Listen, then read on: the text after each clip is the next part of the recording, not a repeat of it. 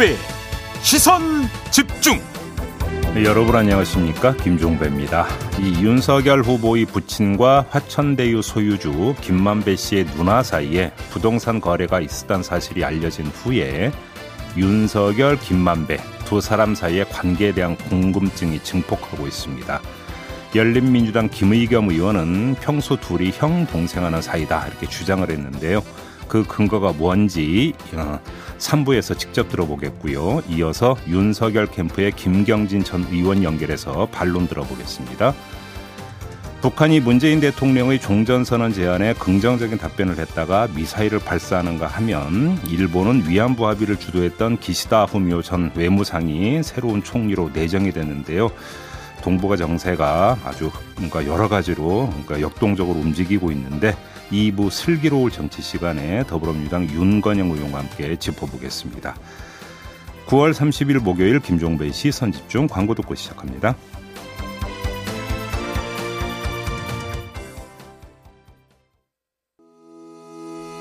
시선 집중은 촌철님들의 다양한 목소리를 기다립니다. 짧은 건 50원, 긴 건 100원인 문자 메시지 샵 8001번, 스마트 라디오 미니와 유튜브 라이브로도 시선 집중과 함께 하실 수 있습니다. 믿고 듣는 진품 시사 김종배의 시선 집중.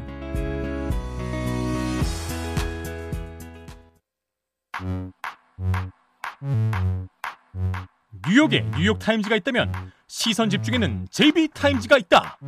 촌철살인 뉴스 총정리 JB 타임즈. 네, 더 막내 작가와 함께 시선 집중의 문을 열겠습니다. 어서 오세요. 네, 안녕하세요. 네. 오늘도 삐딱선 정신에 입각해서 주요 뉴스 챙겨 드릴 텐데요. 네. 많은 분들이 기다리고 계십니다. 신갈님은 취재 보따리 한번 풀어 봅시다. 오늘도 시선 집중 찾아왔습니다라고 인사해 주셨습니다. 네. 풀어볼까요? 자, 에이스타임 가실까요? 네, 어제 정의당 강은미 의원과 중대재해 시행령에 대해서 평가하면서 강은미 의원이 말을 하기를 방호복을 만들어 달랬더니 누더기 옷을 만들었다 이렇게 지적을 했죠. 네. 내용을 보니 죽어야 중대재해를 인정받는 게 대부분이더라고요. 음, 음. 그래서 좀 한숨이 나왔는데 그러면서 산재로 사망을 해도 1억 받기가 힘든 게 현실인데 곽상도 아들 퇴직금 50억이 산재 위로금이 포함이 됐다는 건 실제로 산재를 겪은 노동자나 산재로 가족을 잃은 사람들에게는 모렴치한 발언이다 이렇게 꼬집었습니다. 네. 그런데 특이한 건 곽상도 의원 아들도 그리고 화천대유 실소유주인 김만배 씨도 모두 산재를 말하면서 실제 산재 신고는 없었다는 거잖아요. 네. 그래서 고용노동부가 산재를 왜 신고하지 않았는지에 대해서 조사를 한다고 합니다. 근데 궁금한 거는 이걸 이렇게 뒤늦게 조사하면 어떻게 되는 건가요? 그 뭐 조기 축구의 회원이었다는 얘기 나왔었죠. 그렇죠. 이명과 어지럼증이 심했지만 조기 축구 활동은 열심히 했고 뭐 베스트 선수가 되기도 했다. 뭐 이런 뉴스가 아니 뭐 이명의 이석증 이런 얘기 했잖아요. 네. 근데 뭐뭐 뭐 저는 뭐 의료 전문 지식은 없습니다만 주어들은 풍월로는 이석증이면 앉아 있기도 힘들다고 제가 들었는데. 그렇죠. 축구를 어떻게 합니까? 그러니까 뭐 조사하면 다 금방 나올 거 아니겠습니까? 네. 그리고 사실은 그게 꼭 그 조사까지 가야 되는 부분이죠. 솔직히 좀 의문입니다. 왜 그러냐면 어제 전해드린 바가 있잖아요. 이 화천 대유 전무 전무도 일단 30억 수령했고 더 받기로 했다고 최대 네. 100억이다 이런 이야기 나왔잖아요. 네. 근데 전무도 산재 걸렸다 얘기는 안 나왔죠. 음. 산재 얘기는 안 나왔죠. 안 전무 관련해서는. 안 나왔죠. 결국은 핵심은 이른바 성과급. 일단 이걸로 보는 게 상식적인 것 같아요. 네. 그런데 성과급으로 이렇게 해 버리니까 여러 가지 문제가 있을 것 같아서 산재를 갖다 붙인 거 아니냐 음. 해명 과정에서 네. 일단 이렇게 보는 게 지금 뭐 일반적이고 상식적인 분석인 것 같아요. 그리고 또 산재 위로금이 포함이 됐으면 그냥 신고하고 이렇게 줬으면 이게 또 비과세래요 산재금은. 네. 근데 신고 안 하고 산재인데 수령을 했어. 그러니까 오히려 세금을 훨씬 더 많이 내게 되는 이런 상황이 된 거거든요. 그러니까 이것도 좀 이해가 안 되긴 해요. 언론이 이제 그 뭐 22억 세금을 떼고 원천 징수하고 28억만 받았다 이런 얘기가 있어가지고 본인이 그렇게 밝혔으니까요. 예. 그러니까요. 네. 그런데 산재는 그, 그 비과세인데 네. 세금을 22억이 뗀다는 게 말이 안 되고 음. 그래서 어떻게 뗄 수 있는가를 그 역으로 계산해 봤더니 근로 소득으로 계산했을 때 이 계산법이 나오더라. 그 이야기는 결국은 성과급이었다 이렇게 봐야 되는 거죠. 네. 형식적으로는. 그렇죠. 그러니까 회계상 처리는 성과급으로 처리했다. 일단 이렇게 추정을 해야 될 것 같습니다. 그러게요. 하여튼 뭐 요거는 또 빠도 파도 좀 이상한 것 같긴 한데 아무튼 네. 고용노동부가 잘 조사를 해가지고 명명백백 밝혀줬으면 좋겠고요. 예. 박로스님이 개인적으로 중대재해 방조 처벌법으로 이름을 바꿔야 한다고 봅니다라고 해주셨고요. 나무님은 네. 음. 이명과 어지럼증이 심한데 어떻게 조기 축구 열심히 했냐 지금 JB가 말씀하셨잖아요. 음. 그러니까 인간 승리죠. 라고 해주셨는데 아예 또 제가 또 질병 가지고 이러기는 좀 그렇긴 한데 아무튼 예, 그렇습니다. 자 뉴스와 분석이 함께하는 JB 타임즈 오늘 첫 번째 주목할 뉴스로 넘어가겠습니다. 네. 오디오로 먼저 만나보시죠. 대장동 개발 특혜 의혹을 수사 중인 서울중앙지검이 어제 10여 곳을 동시 압수수색했습니다. 사업을 주관한 성남도시개발공사와 시행사 화천대유 자산관리사무실 등의 검사와 수사관들을 보내 컴퓨터와 서류 등을 확보했습니다. 화천대유 대주주 김만배 씨와 유동규 전 성남도시개발공사 기획본부장의 주거지, 또 화천대유 자회사 천화동인 4호의 소유주인 남욱 변호사 등 핵심 관계자들의 사무실도 압수수색 대상에 포함됐습니다. 앞서 검찰은 남 변호사와 함께 개발 사업에 깊숙이 관여한 걸로 알려진 정영학 회계사를 불러 조사했습니다. 이 과정에서 유동규 전 본부장과 김만배 씨의 전화 녹취록 10여 개 등 핵심 단서까지 확보한 것으로 알려졌습니다. 녹취록엔 대장동 개발 수익 자금 중 10억 원이 넘는 돈이 성남 도시개발공사 관계자들에게 전달됐다는 내용이 담겨 수사 결과에 따라 파장이 예상됩니다. 네, 간밤에 이 소식이 전해졌어요. 네. 오늘 조간에서도 이 그 뉴스를 아주 주요 뉴스로 다 다뤘던데 지금 구체적으로는 정영학 회계사가 검찰에 녹취 파일 19개를 넘겼다. 네. 이런 거고요. 화천대유와 천화동인 주요 주주들 간의 대화. 그다음에 뭐 유동규 전 그 성남도시개발공사 본부장이죠. 네. 뭐 이런 뭐 대화 이런 내용들이 어떤 담겨 있다라고 하는 거고 여기서 성남 도시개발공사 쪽으로 10억 원대의 금품이 제공됐다는 내용도 포함이 되어 있다. 네. 이런 소식이 지금 전해지고 있는 거거든요. 그렇습니다. 좀 분석을 좀 해야 될 부분이 좀 있을 것 같은데요. 네, 이 녹취록으로 화천대유 실소유주 지분 구조 그리고 돈의 최종 목적지 뭐 등등 이런 게 밝혀질까 주목이 좀 되는데 어떤 점에 주목해야 될까요? 일단 지금까지 나왔던 이야기를 종합을 하면 정영학 회계사도 주요한 역할을 맡았던 사람 가운데 한 명으로 지목이 돼 왔었지 않습니까? 네, 근데 이런 사람이 자발적으로 녹취 파일 19개를 검찰에 제출했다. 왜 그랬을까요? 이걸 일단 이거부터 좀 이해, 그러니까 왜 그러면 정영학 회계사는 자진해서 제출을 했을까? 본인한테 불리하다면 제출할 리는 없을 거 아니겠습니까? 그러니까 뭐 양심 선언서도 썼다 이런 보도도 있었거든요. 그러니까요. 예를 들어서 그러면 어떤 자신의 책임을 최소화하기 위해서 녹취 파일을 제공한 것을 한번 그러면 가정을 해보죠. 네. 여기에는 어떤 정황을 덧붙여야 되냐면 정영학 회계사하고 긴밀한 관계 속에서 같이 움직였다라고 하는 남욱 변호사가 지금 미국에 가 있습니다. 그렇죠. 들어올 기미는 보이지를 않고 있습니다. 네. 그래서 이미 남욱 변호사가 사실상의 도피성 그 출국을 한 상태에서 음. 혹시 자신이 덤터기를 쓸 게 아닌가라고 하는 우려 때문에 나의 역할은 제한적이었다라고 하는 것들을 웅변하기 위해서 녹취 파일을 제공했을 가능성. 이거를 배제할 수 없겠죠. 음. 네. 어찌 보면 그게 뭔가 가장 상식적인 일단 해석이라고 봐야 되는데 근데 문제는 이 가능성을 열어두면 이게 선택적 제공일 가능성도 배제할 수 없다라는 이야기가 됩니다. 그렇죠. 예. 다시 말해서 정영학 회계사가 검찰에 제출한 녹취 파일이 전체냐 아니면 자신에게 조금이라도 유리한 것만 선택적으로 골라가지고 제출을 한 거냐 네. 이거에 따라서 이야기가 달라지는 부분이 하나가 음. 있겠죠. 그래서 일단 어 요거를 그 체크를 해야 되는 게 일단 첫 번째 포인트인 것 같고요. 네. 또 한 가지는 이제 처음으로 성남 도시개발공사 관계자들에게 10억 원대의 금품이 전달됐다는 이야기가 이제 처음으로 나오기 시작을 했다는 네네. 것. 사실은 그러니까 어떻게든지 얽혀 있지 않을까라고 하는 합리적 의심은 계속 제기가 됐던 문제 아니겠습니까? 근데 거기서는 10억 원대라고 하는 구체적인 숫자까지 나오면서 금품 이야기가 나오기 시작을 했다면 성남 도시개발공사가 어디까지 이것이 이제 퍼져 있었던 것이냐. 음. 그다음에 좀 맨 윗선이 어디이냐. 네. 결국은 수사는 여기까지 가는 거 아니겠습니까? 그렇죠. 그게 유동규 전 본부장까지냐 아니면 그 위냐. 네. 이걸 좀 봐야 되는 거겠죠. 지금 야권은 그 위를 뭐 이재명 후보로 지금 보고 있는 것 같아요. 음. 정치권에서는 지금 녹취록에 거론된 인사라면서 확인되지 않은 리스트가 돈다고 하더라고요. 네. 그래서 이준석 대표의 말이 보도가 된 게 있는데 그분들의 명예를 위해 이름을 밝히진 않겠지만 제가 본 명단에는 법조계 인사와 이재명 지사와 친분이 있다고 알려진 인사들이 포함돼 있다 이런 말을 하기도 했거든요. 그리고 또 유동규 전 성남도시개발공사 기획본부장이 녹취록에 등장하는 주요 인물이고 네. 네, 돈이 어쨌든 이런 도시개발공사 관계자에 전달이 됐다면 다시 칼날은 또 이재명 후보한테 쏠리는 건가? 뭐 이런 생각이 들기도 하던데. 일단 뭐 이제 수사 그 과정을 좀 지켜봐야 되겠죠. 그렇죠. 네. 근데 일단 그 이재명 캠프 쪽에서는 어제 이제 어떤 주장이 나왔냐면 돈이 흘러간 것이 있다 하더라도 그것은 배당이 이루어진 다음이라고 봐야 되는데 배당이 이루어진 시점이 2019년. 다시 말해서 이재명 후보가 성남시장 이제 그 끝나고 경기지사가 된 이후다.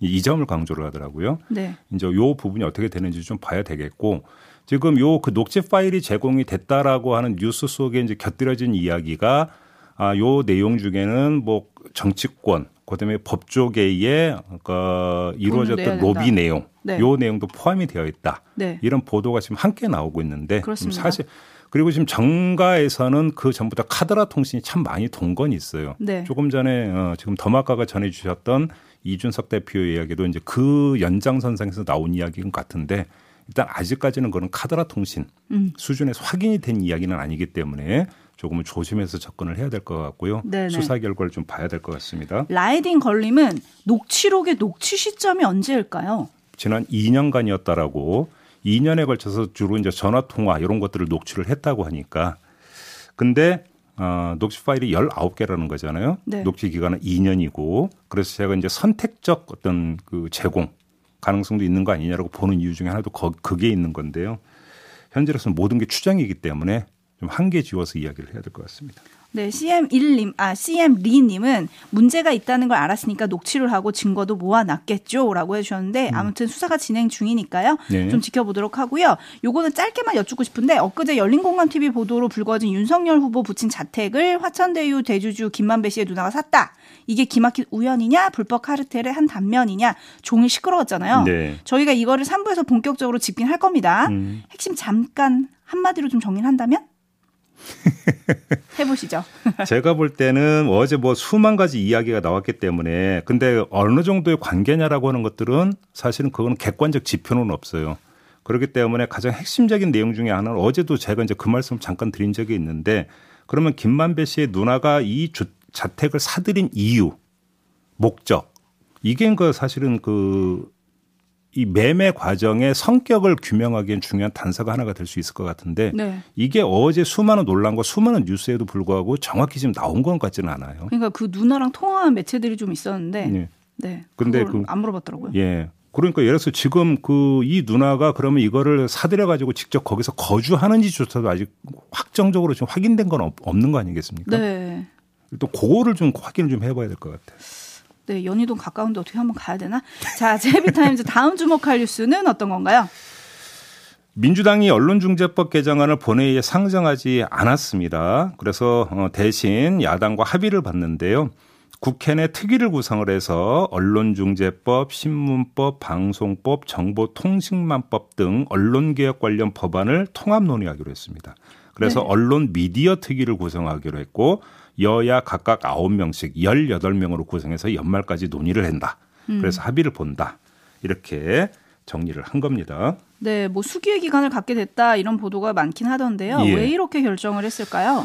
어제 이 사실을 전하는 그 고용준 수석 대변인의 말 가운데 어떤 대목이 있었냐면 모든 흐름을 감안할 때라고 했습니다. 그래서 이렇게 결정을 했다라고 했는데 그 흐름이라고 하는 게 뭐겠어요? 여론의 흐름도 있겠죠. 네. 여기에다가 청와대나 국제사회의 반응까지 포괄을 한다고 봐야 되지 않겠습니까?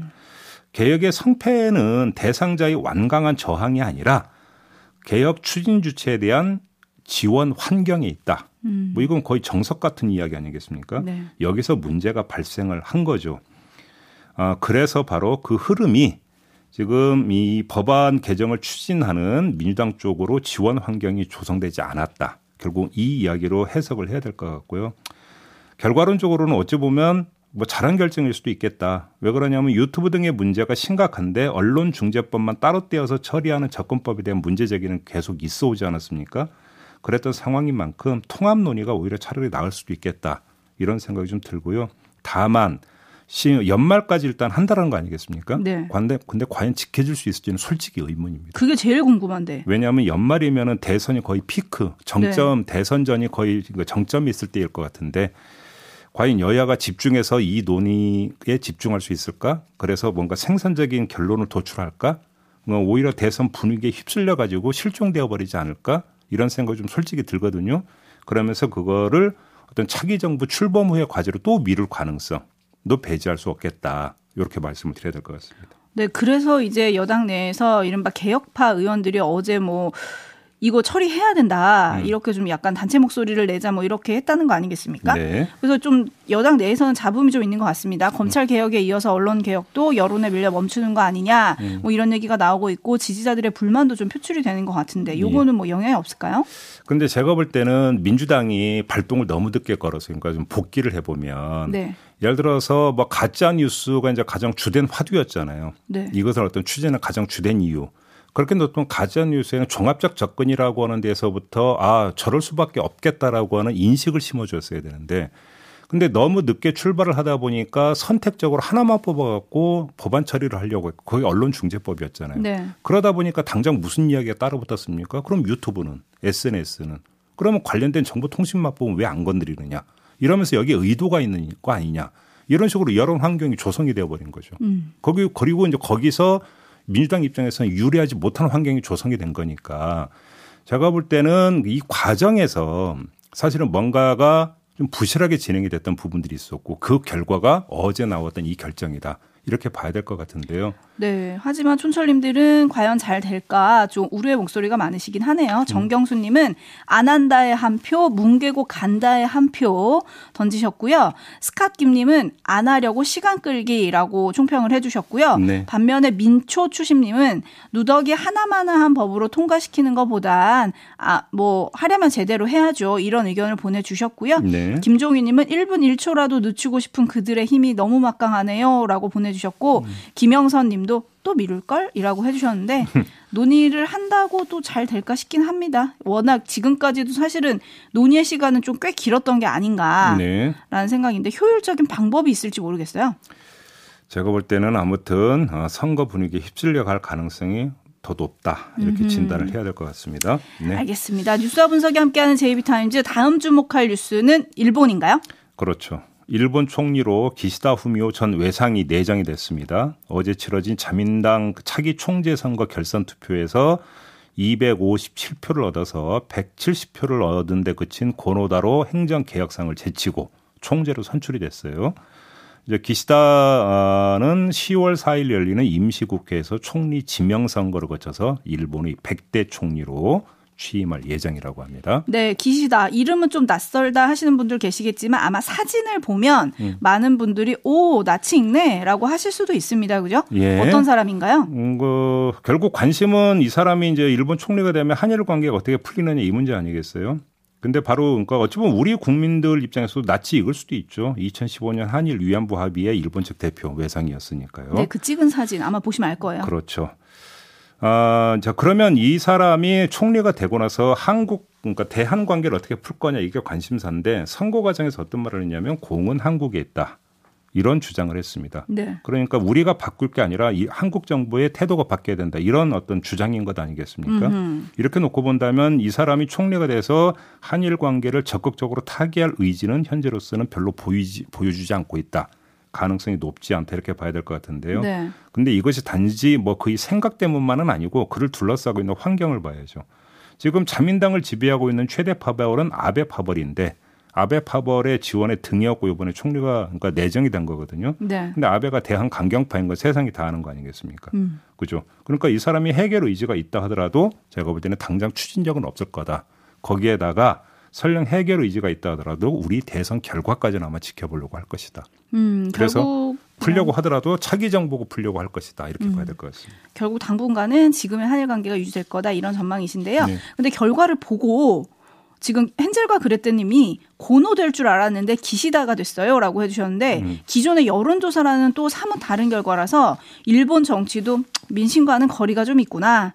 뭐 네. 이런 평가를 하는 분들도 많긴 하던데요. 쉽게 하면 일본 정치처럼 그들만의 마쿠 정치가 횡행하고 있는 정치 구조가 없지 않습니까? 그렇죠. 그 옆, 그 하나의 어떤 단면이 이번 결과로 그대로 나온 거죠. 네. 그리고 제가 사진 보면 아마 오, 낯이 좀 익네라고 하실 것 같다고 했더니 나무님이 지적을 해주셨어요.